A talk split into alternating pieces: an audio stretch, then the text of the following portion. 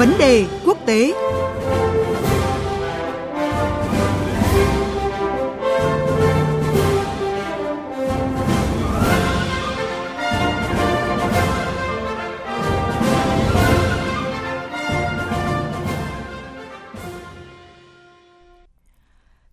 và các bạn, bắt đầu từ hôm nay 22 tháng 6, Tổng thống Brazil Lula da Silva có chuyến thăm Pháp 2 ngày và gặp gỡ người đồng cấp Pháp Emmanuel Macron.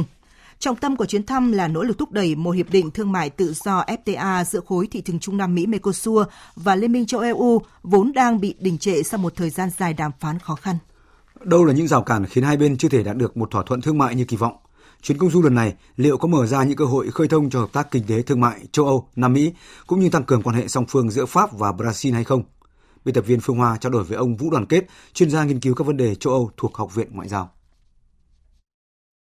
Xin chào chuyên gia Vũ Đoàn Kết ạ. Xin chào biên tập viên Phương Hoa và quý vị thính giả. Thưa ông, mục đích chuyến thăm Pháp lần này của Tổng thống Brazil là nhằm thúc đẩy thông qua Hiệp định Thương mại Tự do FTA giữa hai bên vốn đã bế tắc bấy lâu. Trước hết thì ông có thể lý giải nguyên nhân của những điểm nghẽn này ạ? Vâng, về nguyên nhân của việc hai bên trì hoãn thông qua hiệp định thì có thể nhìn từ cả hai phía. Thực tế thì Hiệp định Tự do Thương mại giữa Liên minh châu Âu và khối Mercosur đã được bắt đầu đàm phán từ rất sớm, từ năm 1999 và được ký kết vào năm 2019. Về phía Liên minh châu Âu, việc thông qua hiệp định này vấp phải sự phản đối của một số nước, dẫn đầu là Pháp hay Ireland, cũng như các tổ chức dân sự khi họ cho rằng hiệp định này là đang đánh đổi cái lợi ích thương mại với lại môi trường, khi hiệp định cho phép nông sản từ các nước Nam Mỹ vốn được canh tác trên những khoảnh đất có được từ việc phá rừng Amazon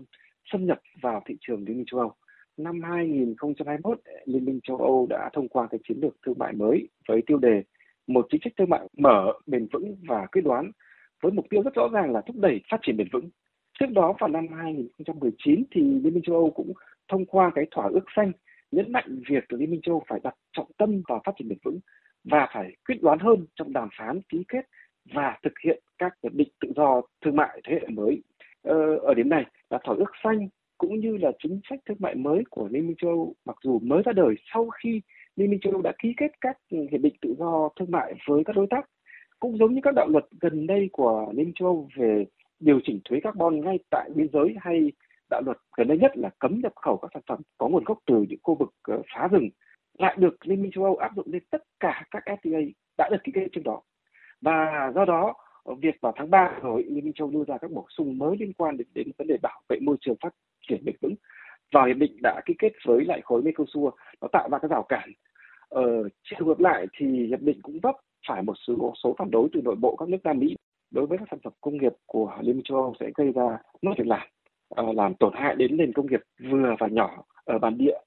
Vâng thưa ông ạ, nhấn mạnh Liên minh châu Âu và khối thị trường Trung Nam Mỹ là đối tác chiến lược, cần hỗ trợ nhau vì lợi ích chung, nhưng mà Tổng thống Brazil trước chuyến thăm thì vẫn bày tỏ lo ngại về những yêu cầu bổ sung mới của EU hồi tháng 3 năm nay ạ.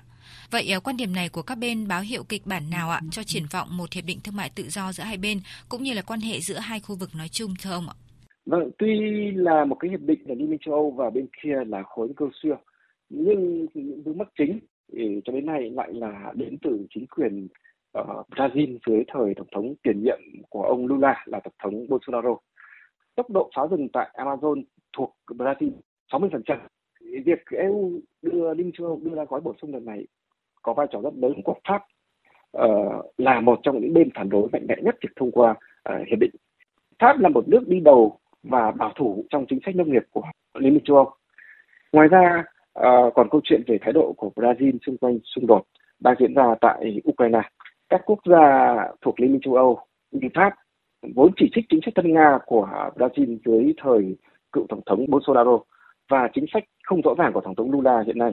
Việc gia tăng đòi hỏi từ phía EU cũng là một biện pháp nhằm kéo Brazil có một cái lập trường gần với Liên minh châu Âu hơn và ủng hộ Ukraine rõ ràng hơn. Nhìn từ góc độ này, tôi cho rằng chuyến thăm này của ông Lula sẽ không sớm có kết quả cụ thể. Cái xu thế tự chủ chiến lược cũng như cái chiến lược giảm thiểu rủi ro của Liên minh châu Âu một mặt sẽ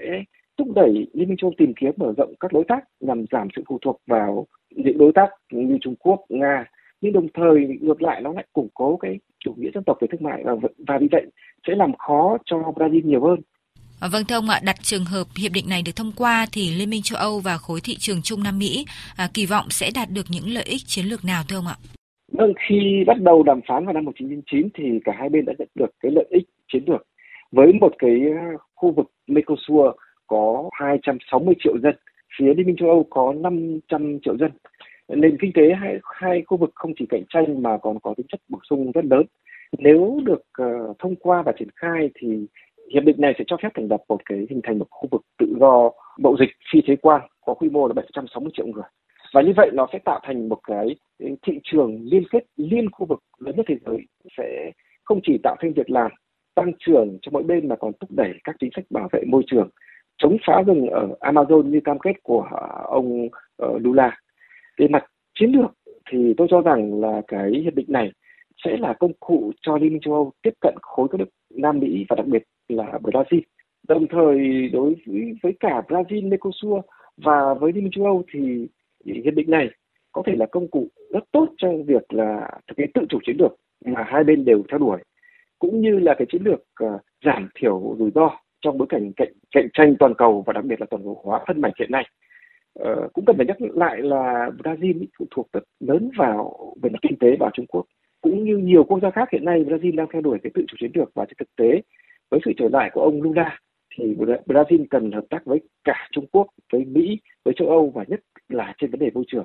Thực tế thì qua nghiên cứu thì trong nhận thức của Brazil thì nguy cơ chiến lược lớn nhất và điều mà Brazil lo ngại nhất là việc phải lựa chọn bên trong cái bối cảnh hiện nay. Vì vậy hiện thực hóa được cái hiệp định tự do thương mại giữa Liên minh châu Âu và khối Mercosur sẽ là một trong những yếu tố làm giảm bớt cái thách thức chiến lược này. Vâng ạ, cảm ơn chuyên gia Vũ Đoàn Kết về những phân tích và bình luận vừa rồi.